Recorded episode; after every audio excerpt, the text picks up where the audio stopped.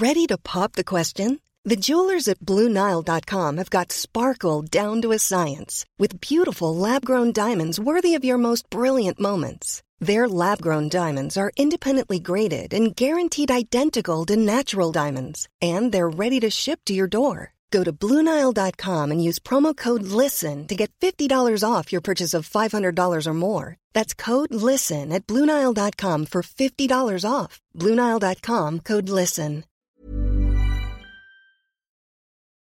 And remember that we have lived through a moment in history that people will study and write PhDs about, and kids will learn about at school, and you will be able to tell your grandkids about. Hey everyone, and welcome back to another episode of It Ain't Weak to Speak. My name is Sam Webb, and this show is dedicated to ending the stigma around mental health through community, connection, and the hard hitting truth. I'll be speaking with guests from all over the world about life to inspire and to educate people to speak up so that we can save more lives. Thank you for joining me on this journey.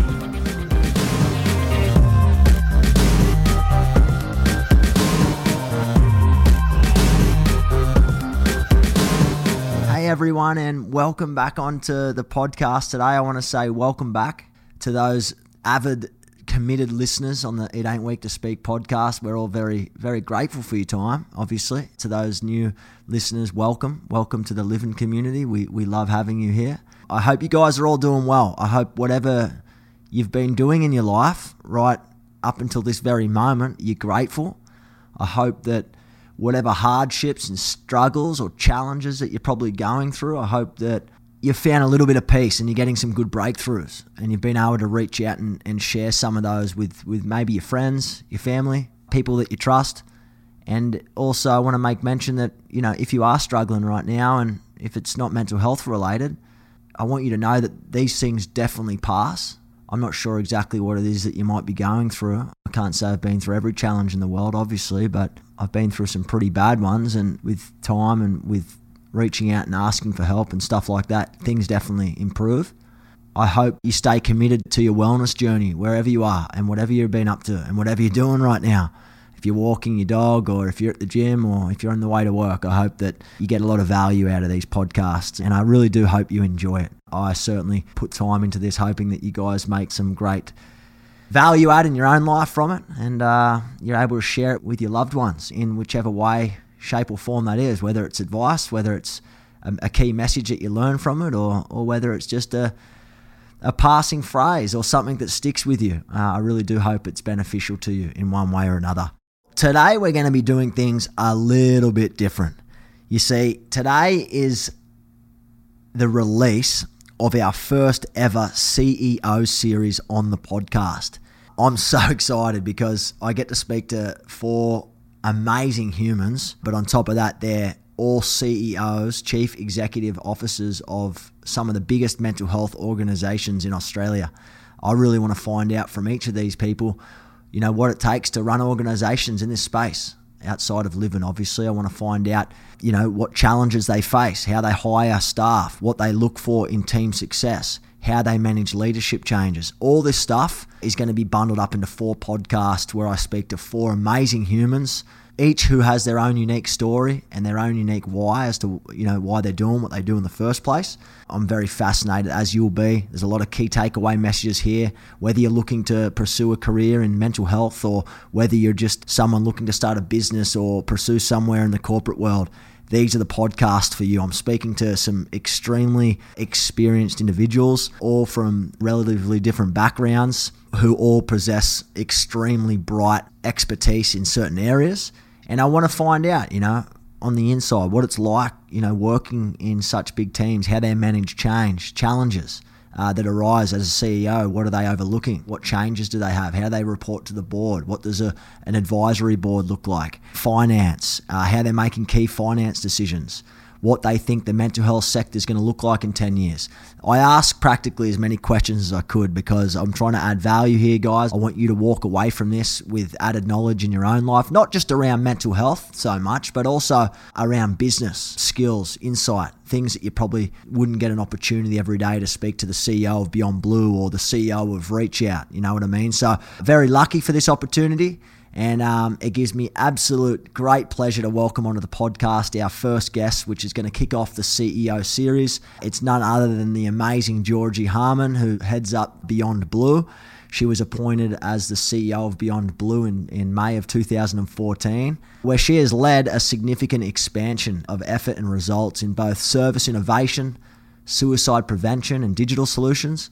Previously, she helped set up and was the deputy CEO of the Mental Health Commission, providing independent advice to government on reform. And she's also led national reforms to lift Australia's organ and tissue donation rates and worked in HIV and AIDS sector in Australia and the UK prior. So that, that's just a little bit about Georgie's background, but putting all that aside and looking at who she is as a human, she's just a, a gem. And uh, I can't wait for her to be on the podcast and for you guys to listen and to, to gain some serious wisdom and insight into what it takes to run Australia's biggest mental health organisation, manage staff and all that stuff in between, and what it takes. But there's a lot of lot of great business takeaways from from this series. That's the, the whole idea of it, and to also educate you on on what these organisations are actually all about and what they're doing, and uh, what impact they're having on on young Australians and old Australians. And uh, I can't wait. But without further ado, guys, let's get Georgie Harman onto the podcast, CEO of Beyond Blue episode one on a four part CEO series. Well, I've got her here sitting in front of me. It's an absolute pleasure and an honour to have the great Georgie Harman. Welcome onto the podcast today, Georgie. Great to see you, Sam. That was a bit of an intro. I'm a bit overwhelmed. I keep on looking over my shoulder like, who's he talking about? Nah, nah, nah, of course. Well, when was the last time we caught up? It would have been a few years ago, I think, when we caught up in Melbourne. It was a few years ago. I reckon it was probably three, maybe even four years ago, because uh, you've been in LA for a while, haven't you? And it was in Hawthorn, and our old office is in Hawthorn. Yeah, it was early 2017. So time flies, but it's great to great to see you. Great to have a chat with you. I'm looking forward to it. And I remember having a girl crush on you because Survivor is my favorite TV program in the entire world, right? I've watched every single episode of every single series. It's my dirty little secret. And you had been on Survivor. So I was like, this guy's a legend and I can't believe I'm talking to him. You got to get on there. You got to have a go. Are you serious? So you've watched every episode of every season, like even like the Jeff Probst and everything from the States? Yeah, absolutely. Wow. Yeah. You're a die-hard fan. I remember watching the first series and thinking, oh, this is going to be ridiculous. But it's just so interesting from a kind of human relationships perspective. I mean, look, it's you know, it's a bit uh, trite and you know all the rest of it, and sometimes it's a bit shocking in terms of some of the, ways that people react and, and, behave. But I just think it's a really fascinating show around human behavior and relationships and the psychology of of relationships. And it's fun, right? It doesn't take itself too seriously. It's a great show. And I remember very clearly being in awe of you because you'd just been on my telly and I'd really enjoyed getting to know you through the screen. Oh, thank you. I appreciate the support. It is an interesting game for sure from a social perspective and trying to read people, but definitely a, uh, a social game overall. It's not like you could be very strong, but I mean, where it really makes a difference is the social skills and the aspect of creating friendships and alliances and all that sort of stuff. You'd probably know the game better than I do, and I've played it, so it's all good. I think I think just being serious about it for a moment, like you know, making the link between Survivor and my work, you know, it's about connection.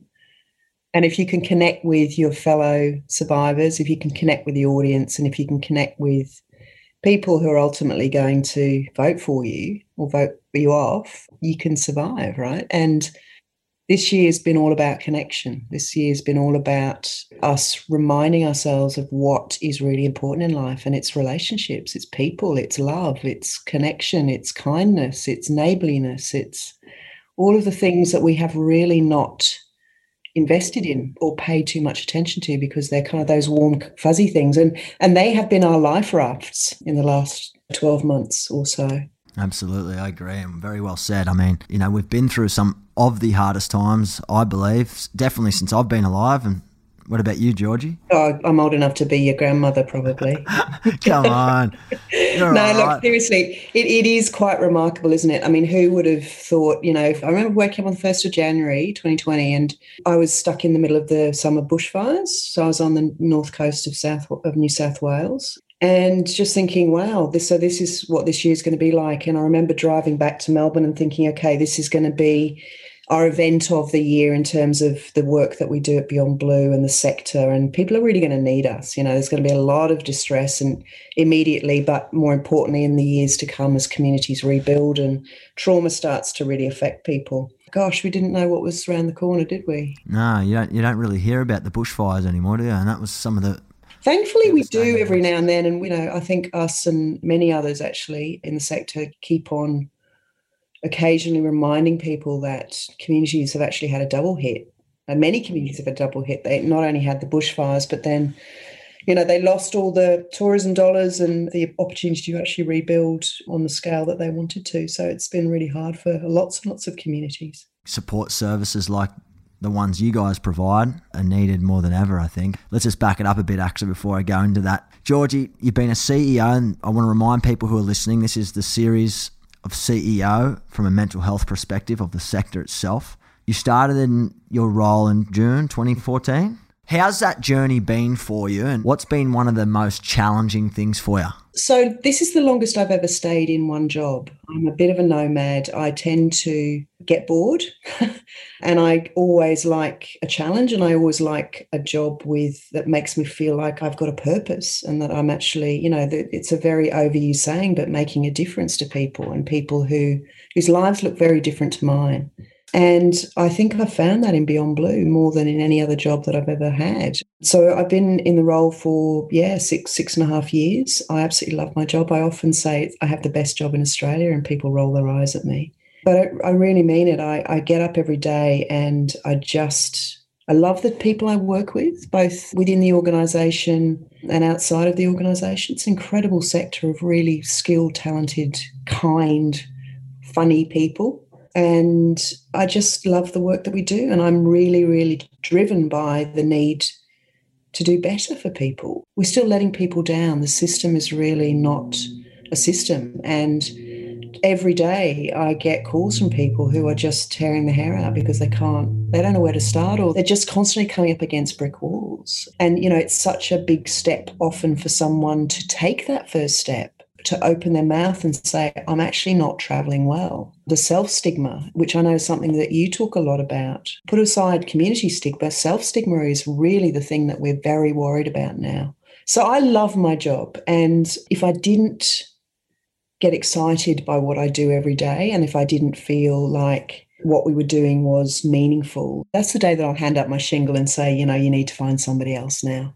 So, yeah, I really love it. And uh, to be honest, the biggest challenge in my six years has been this, this last year. But we had a virtual staff meeting at, in December. Normally we come together and have a real laugh and, you know, be a bit silly and celebrate the year and, and the achievements and the team and all that kind of stuff. And we did it online. And I remember at the end of it just saying, before we throw 2020 on the trash heap, let's actually think about what we've done this year and the kind of honor of the role that we were given because we really were there at the front line helping people. We were there every night and every day dealing with record numbers of contacts.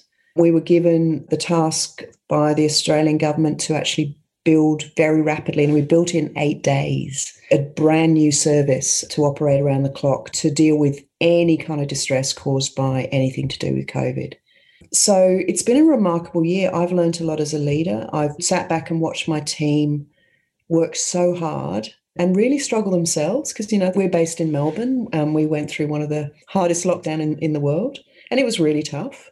So it's been a really, really tough year. But as I said to my staff, before we throw it on the trash heap, let's actually just remember what we have done and remember that we have lived through a moment in history that people will study and write PhDs about, and kids will learn about at school, and you will be able to tell your grandkids about. And of course, we'd rather not have gone through the pain and suffering that we've been through, but let's just really focus on what we've actually learned, both individually and as families, as a workplace, and as a community. And I think there were some really interesting learnings.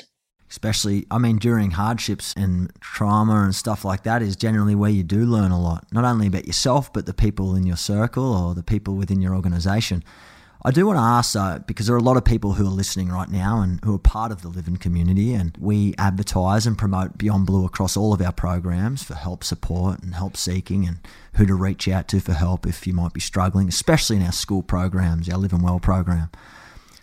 But I want to ask you this how many staff are actually inside Beyond Blue? Because I know so many people think Beyond Blue is this massive organisation. They're like the benchmark of mental health in Australia. How many staff are underneath you, or how many people are within the organisation?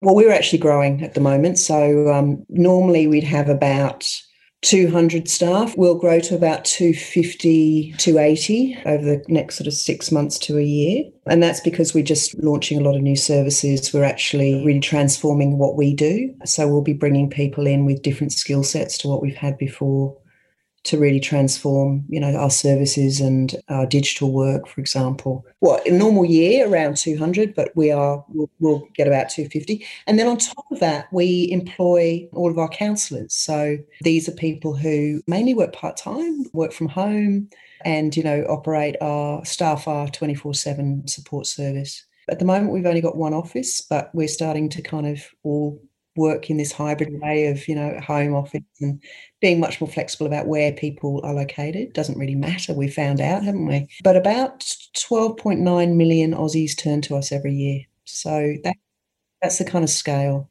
And sometimes that's a really brief relationship and they just want some information and to go and talk to their partner or whatever or and sometimes you know we get a lot of people who really have quite complex needs and turn to us very regularly. So, yeah, it's an incredible organisation that is doing really good work. I mean, we can always be better. And I think that's the journey that we're on. We're challenging what we've done in the past and saying to ourselves, that's actually not good enough anymore. We need to. We need to actually transform what we do because just like we're saying the system needs change we also need to change. What do you think like as a ceo of beyond blue and obviously being surrounded by advisors and your board of directors and every, everyone else and maybe your own mentors what, what do you think needs to change? What do you think stands out and you can see clearly all right this isn't working or something needs to really really be better here?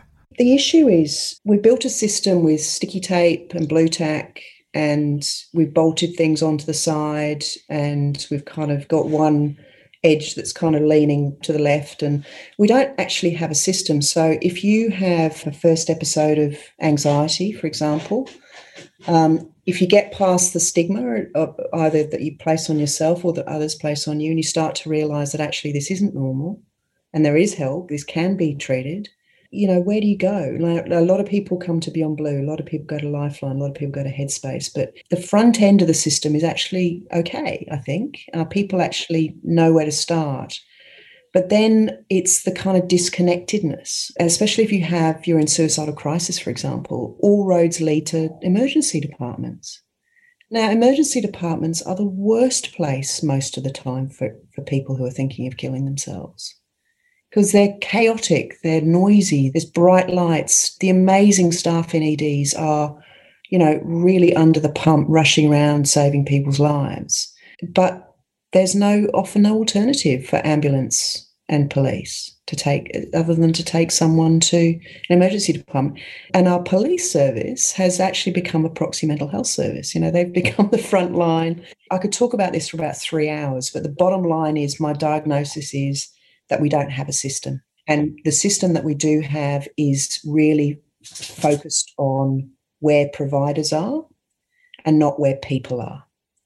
So we actually need to redesign the system so it's about people and it's about not just treating the problem that we present with, but actually seeing all of the parts of our lives. Because you can treat my depression, but I might live in unstable housing. I might be going through a relationship breakdown and need some legal advice. I might be, you know, struggling at work or, or being bullied at work. There are all these parts of the tapestry of our lives that the system just points to, okay, here's your anxiety, do this, take these drugs, come and see me in three months' time.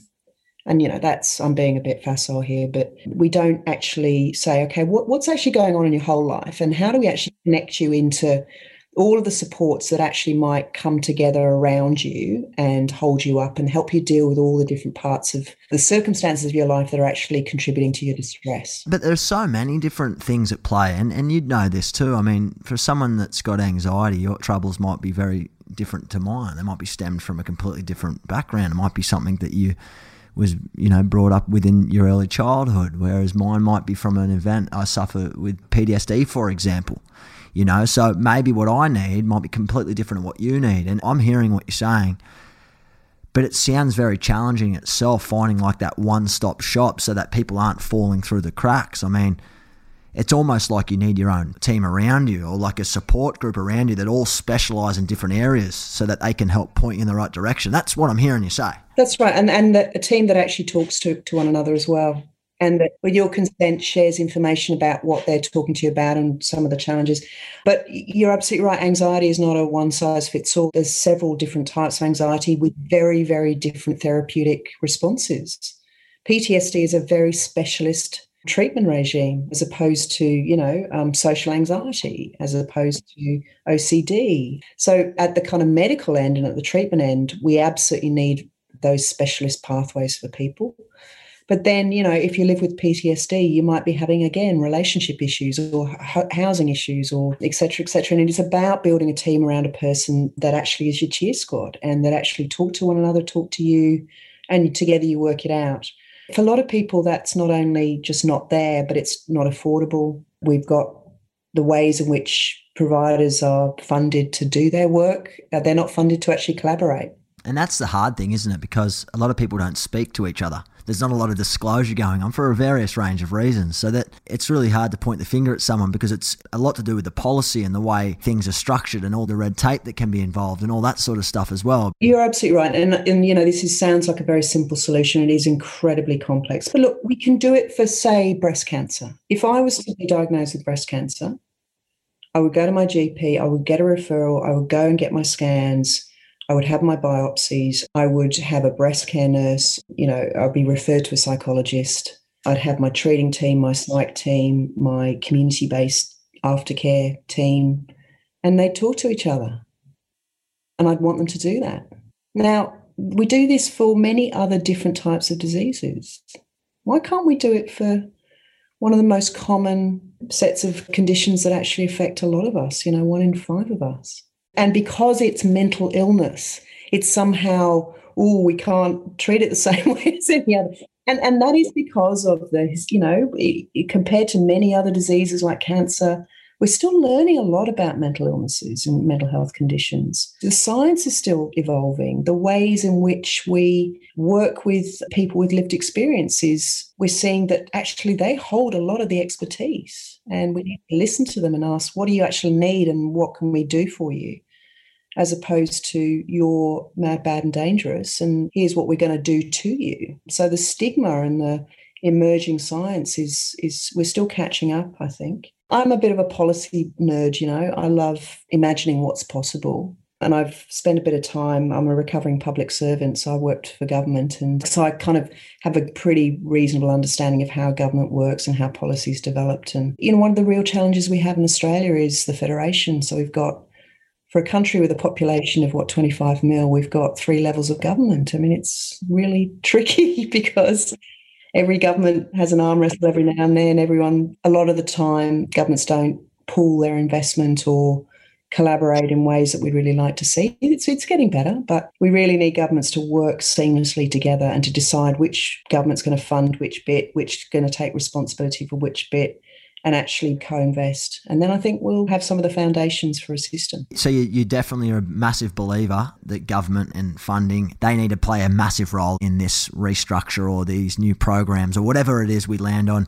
Government play a pivotal role in that for us. Is that what you're saying? Yes, of course. Governments have to play a pivotal role, but the idea that we just point the finger at government and say, you've got to fix this is both naive and wrong governments have a massive role to play. And yes, we pay taxes so that we can be provided with services, and especially health services when we need them. But it's about the sector actually lifting its game as well and working better together It's about us as a sector continuing to work really closely with governments and giving them really pragmatic, practical advice. We talk about these big terms like prevention, early intervention. What do we actually mean when we say that? Give governments specific things that they can say, okay, now I get it. And actually, we might be able to do that. We might be able to spend some money here and all the rest of it. So it's about governments working with the sector, it's about the sector working together, but it's also about all of us working as a community. And a massive part of Beyond Blue's work is actually lifting the confidence and literacy of everybody in Australia to play a role, whether that's kids at school actually through programs like yours learning how to support one another and grow in confidence and resilience.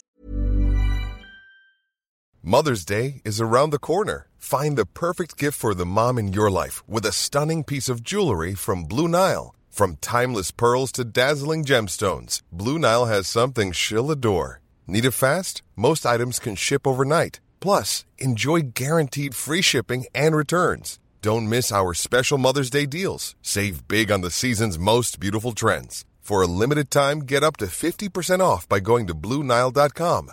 That's Bluenile.com. A lot can happen in three years, like a chatbot may be your new best friend. But what won't change? Needing health insurance. United Healthcare Tri Term Medical Plans, underwritten by Golden Rule Insurance Company, offer flexible, budget friendly coverage that lasts nearly three years in some states. Learn more at uh1.com. If you're struggling to lose weight, you've probably heard about weight loss medications like Wegovy or Zepbound, and you might be wondering if they're right for you. Meet PlushCare a leading telehealth provider with doctors who are there for you day and night to partner with you in your weight loss journey. If you qualify, they can safely prescribe you medication from the comfort of your own home. To get started, visit plushcare.com slash weight loss. That's plushcare.com slash weight loss. Plushcare.com slash weight loss. Mom deserves the best, and there's no better place to shop for Mother's Day than Whole Foods Market. They're your destination for unbeatable savings, from premium gifts to show-stopping flowers and irresistible desserts. Start by saving 33% with Prime on all body care and candles. Then get a 15-stem bunch of tulips for just $9.99 each with Prime. Round out Mom's menu with festive rosé, irresistible berry chantilly cake, and more special treats. Come celebrate Mother's Day at Whole Foods Market. In self esteem, or whether that's teachers actually knowing how to support the kids that they can see are struggling and and work with their parents and carers. It's about me make looking out for my neighbor and saying oh i haven't seen him for a few days you know maybe i just need to slip a note under the door and knock on the door and see so it's about all of us playing our role it's about community I agree with that too. It's a team collaborative approach, and I think everyone plays a role in not only the way forward, but also recovery in itself. Yes, someone's struggling, might be listening to this, obviously would have to acknowledge it and put their hand up at some level and, and seek the help that they desperately need. But without that team collaborative approach to getting help and getting back on track, it can be very hard, you know, if you don't have those things in place. So I love that approach. I think I agree with it. I, I absolutely agree with it. You being a CEO for Beyond Blue and you're probably not so consumed by the cold face of things. Would I be right saying that? Like being at the absolute forefront. Like, how do you get a handle on all that as a CEO? And like, it's even hard for me these days, and I've got a lot smaller team than what you do at Livin. Like, we started this, and you do great things, and you see making a difference, and you know you're making a difference. But sometimes you- you're not so much at the cold face anymore, so you personally don't always get to see that impact. You're hearing it through maybe a staff member or someone else. How do you deal with all that? Like, what does that make you feel like? I guess. Yeah, it's a really great question, Sam, and one that, you know, I do mourn the kind of opportunities that I used to have in different roles. But what I do is every year I make sure that I do go to grassroots events. So we have a fantastic team of our community team who work with our amazing speakers and ambassadors and Blue Voices members. And we go out into schools and to local fairs and agricultural shows and men's sheds and all kinds of things. And I try and get to a few of those every single year. And, you know, I'm always asked to, you know, say a few words and all that kind of stuff. But what I really love is actually just hanging out and just chatting to people and saying, what's happening and how are you feeling about the world, the universe, and what we do. And that serves two purposes for me. You know, sitting down in the dirt with people actually reminds you that you're just, you're not actually that special, you know, and you don't have all the answers. And it's the best litmus test of whether or not the work that you're doing is actually making a difference to people.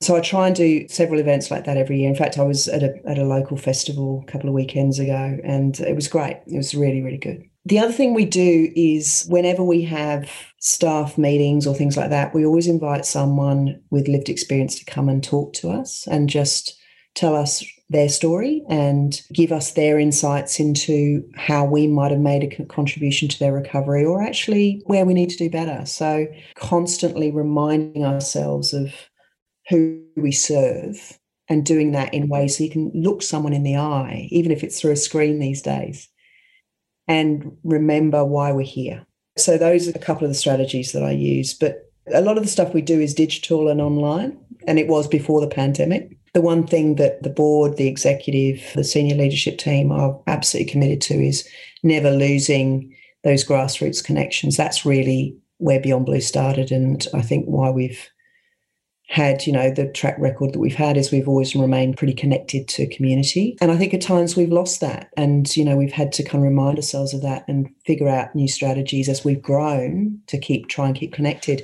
And the way we do that more and more these days is to work through other organizations who already have those deep, trusted networks on the ground. We don't need to come in and charge into their space. We actually just need to say, hey, how can we help? You know, here's all of our products and services. Why don't you have a chat with your communities and let them know they can access them at any time? So you know, forming partnerships and relationships with a whole range of different organisations is where we're heading. Yeah, I love that. And I think that collaboration within the space and other smaller grassroots organisations, especially in the mental health sector, it is very important because, I mean, everyone, as you mentioned earlier and we agreed on, like everyone plays their role in that greater why. Like we've all got our collective whys as to why we exist, why we're here, what we do, what's our niche, like as organizations, what do we focus on? and staying true to that. But I think overall, we've got that why. Obviously, saving people's lives, for example, giving people the support and the help that they need so that they can live a fulfilling life. On that note, how can grassroots organisations support Beyond Blue and how can Beyond Blue support grassroots organisations? Because I know there are a lot out there. And there are a lot that just pop up and they start and they start from very traumatic places like Livin did, right? We started in 2013 after we lost a, a very dear friend to suicide and since grown exponentially since then through the support of thousands of people from all over the world. How can grassroots, new organizations in the mental health space help this overall mission, I guess? What are your thoughts on that? So I think there's a place for the big players and there's absolutely a place for the smaller community based organizations. I probably get you know 10 12 approaches every week from organizations saying can we partner with Beyond Blue? And i've started to ask a question of them when people you know so they come to me and say can we partner with Beyond Blue? And i say what does partnership look like to you? What do you want from us? What does a partnership with Beyond Blue look like to you because we can spend a lot of time talking about you know, da da da da da. But just tell us what you want. And most of the time, those organisations will say, "Oh, we want to be able to, you know, say we're working with you and we're referring people to you and." We're sharing your information with our communities and we're feeding our insights into. And I'm just like, perfect. Let's just do it. Let's start tomorrow. We don't need to form a, a formal partnership. We don't need an, an MOU. We don't need a contract. Just start connecting your communities with what we do. And we would love to hear your insights because we need to stay connected with, for example, multicultural communities or LGBTIQ plus communities or young apprentice men or, you know, whatever the population groups are. And this kind of furphy of, you know, partnership is complex and actually means logos and all this kind of stuff. Yes, it can. It can. But for me, partnership is actually about saying, what do you want from us? Can we do that? Yep, go for it. We want people and organizations to know about and to be connected with and to be referred to and to be linked to our support service, our digital content, our apps, our support services around the country, our schools programs. We want that to be happening and just so just do it.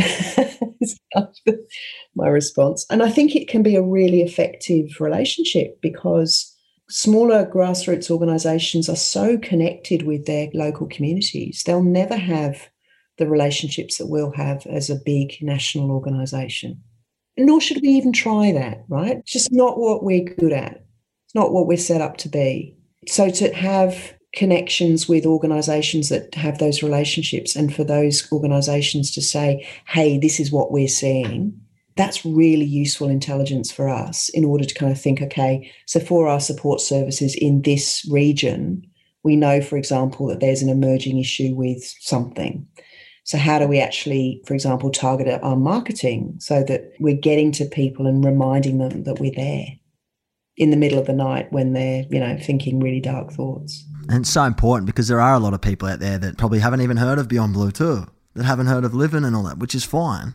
So it's probably just about creating that awareness. So it's another avenue for people to seek help or reach out to when they might be struggling. And I have this conversation a fair bit with people on the show, and it's like not one size fits all. Some people probably really connected with Beyond Blue, and some people would be really connected with Headspace or Lifeline. It just it really depends on where they're at in their journey, I believe. And obviously, everyone's very different. No one's suitable for everyone. You know what I mean? It's like seeking a, a, professional mental health clinician for whatever you might be struggling with right now. And if it doesn't work, it's like a pair of shoes. You take them off and you politely say thank you, but no thank you, and I'll go somewhere else for help. But there is help out there, which is what I love about it all. And that's why I always tell people just have the patience and to try and find that right fit, especially in this area. But it can also be extremely tiring. I mean, someone who might be seeking help, for example, for a mental health challenge, spends six weeks seeing a doctor or a psychologist and they've opened up their whole life story and they've unpacked everything. And then to get to the end and think, oh, this relationship sucks, it doesn't really work, and now I've got to go do that and start all over again. It, it can be very tiring. We have those conversations all the time. I know the great work you guys do. It's great to hear, you know, with all the support you guys have as a bigger organization, but also how you can support the smaller organizations. What do you think, Georgie? What do you believe is working real well?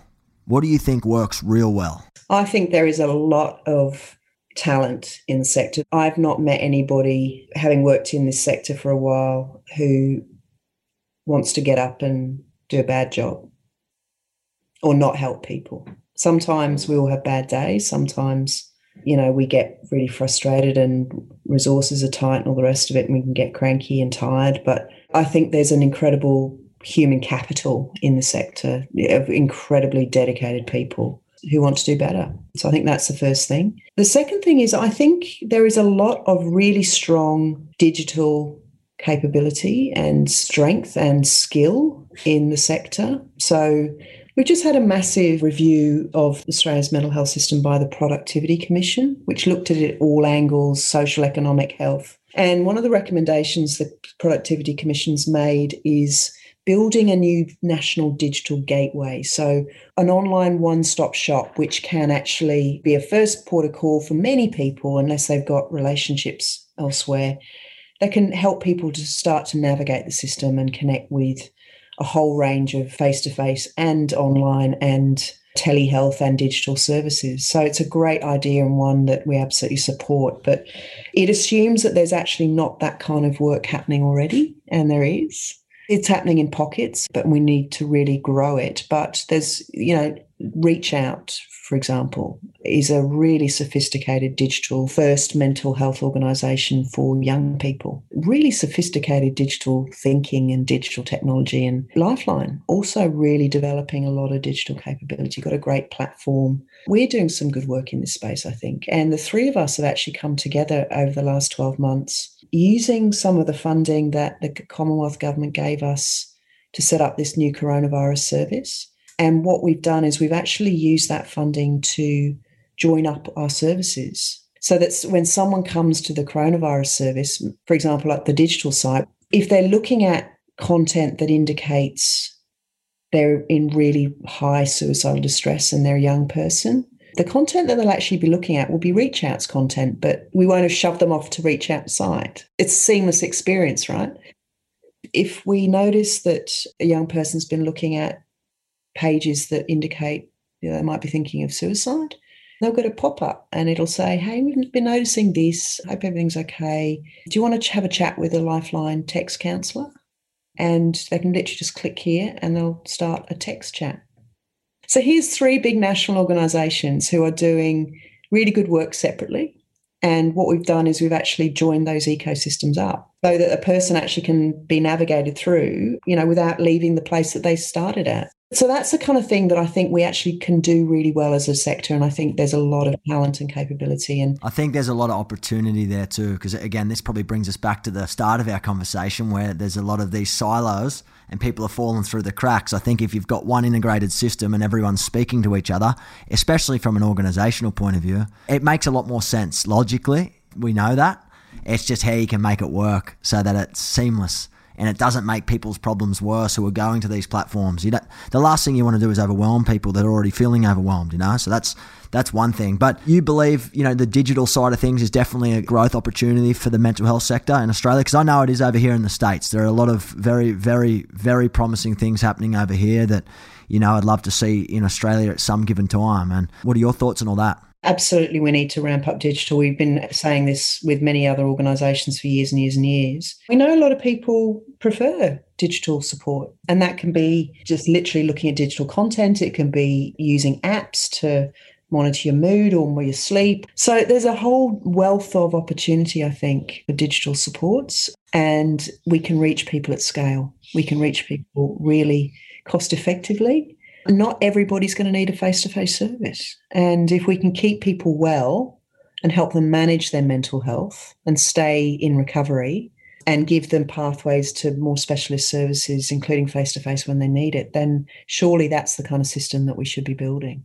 Absolutely. I agree 100%. I think that the ease and the access to online support is going to be a game changer for the space. I mean, we're seeing it right now, but also the access to it and the quickness of it. Like you can pick up a phone and over here in the States, you speak to Crisis Text Line 24 7, you know what I mean? And the data and all the information that comes out the back of these to support growth things is, is mind blowing. And I think there's a lot of great work getting done. And it's great to hear, you know, what you're up to. How do you manage as a, as a CEO and obviously being in this space all the time, right? This is your go-to. And people ask me all the time, like, you do so much for other people. You guys deal with very confronting things, obviously, from time to time. How do you look after your own mental health?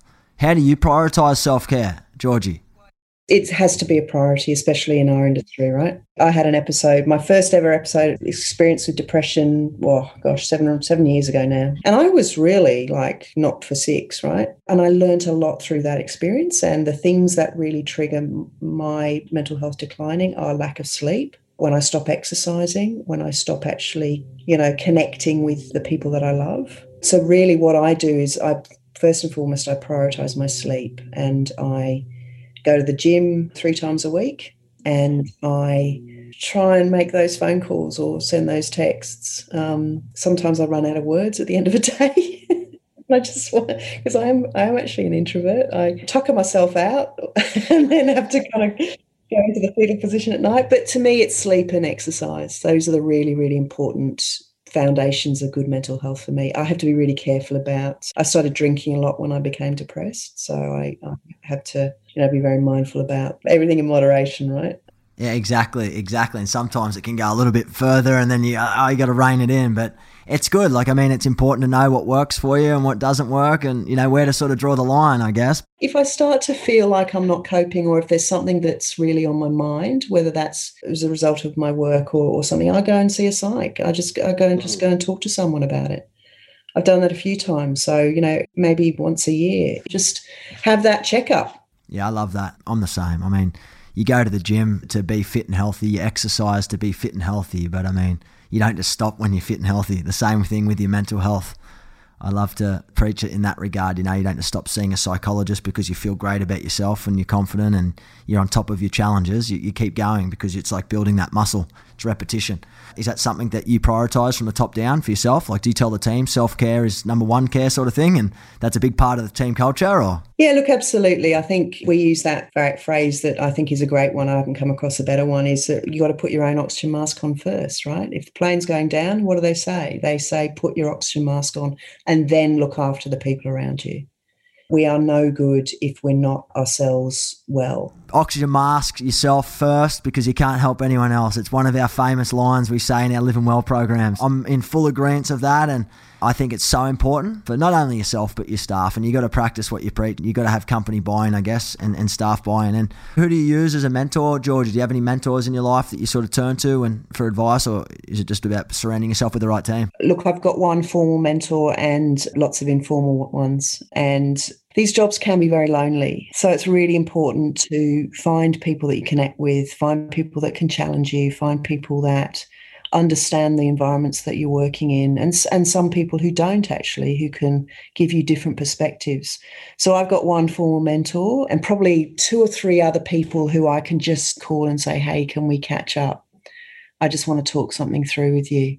So yeah uh, really really important to to find those people. And i think also that peer support. So you know there's a group of ceos in the sector that get together and have dinner and have chats about how we can collaborate better every now and then. So, and that's really an, an experience that I enjoy too. Yeah, I think that is really important by having a, a, perspective from the outside because you're so consumed by the work that you do anyway, and that's what you know best, right? Because you're in it 24 7. So, obviously, self care, but getting a different perspective I found has been something that's been super helpful for myself, for my own growth, but also for my own shortcomings. And it, it's good getting those honest, hard hitting opinions and, and that perspective that you probably not not that you weren't aware of that exists that you probably just haven't paid much attention to.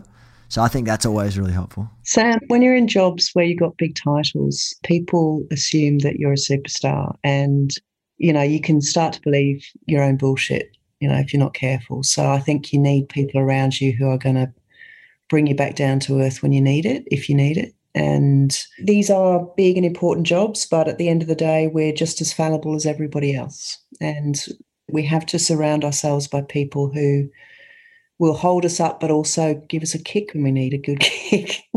Yeah, in a non-violent totally right. way, of course. Yeah, yeah, yeah. Obviously, with all the love and support they can, but underneath all that, they're trying to tell you something. Now, well, George, it's been a real pleasure having a chat to you today. I've I've loved every minute of it. I appreciate your time your support, obviously, and, and yeah, just your insights into not only what you're taking on, what you've been able to achieve over the past few years, all the great work that you, yourself, your team, and the people around you are doing. I think it's great. How can people connect with you? And uh, do you have any last words to leave with anyone that might be listening right now that may be struggling or may have had a bad experience in the past with Beyond Blue?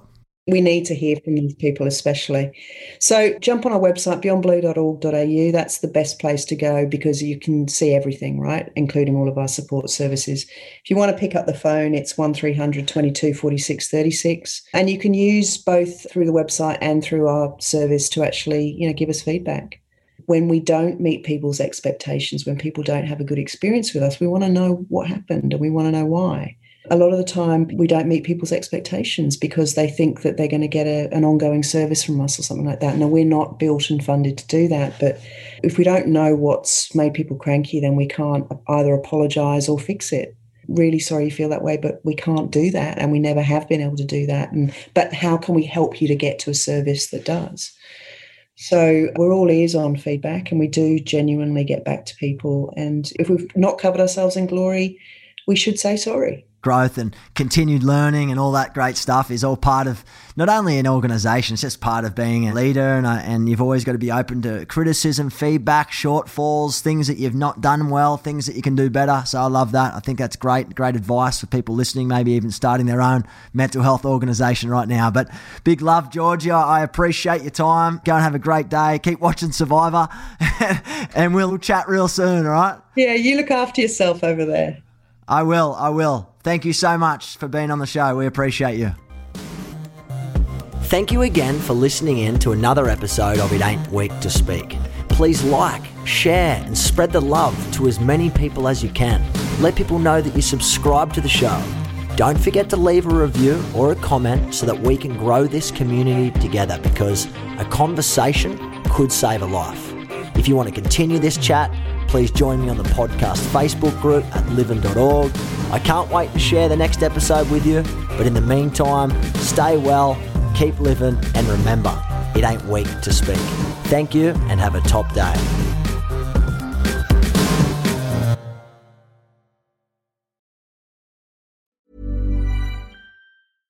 Flexibility is great. That's why there's yoga. Flexibility for your insurance coverage is great too. That's why there's United Healthcare Insurance Plans. Underwritten by Golden Rule Insurance Company, United Healthcare Insurance Plans offer flexible, budget friendly coverage for medical, vision, dental, and more. One of these plans may be right for you if you're, say, between jobs, coming off your parents' plan, turning a side hustle into a full hustle, or even missed open enrollment. Want more flexibility? Find out more about United Healthcare Insurance Plans at uhone.com. Mom deserves the best, and there's no better place to shop for Mother's Day than Whole Foods Market. They're your destination for unbeatable savings, from premium gifts to show-stopping flowers and irresistible desserts. Start by saving 33% with Prime on all body care and candles. Then get a 15-stem bunch of tulips for just $9.99 each with Prime. Round out Mom's menu with festive rosé, irresistible berry chantilly cake, and more special treats. Come celebrate Mother's Day at Whole Foods Market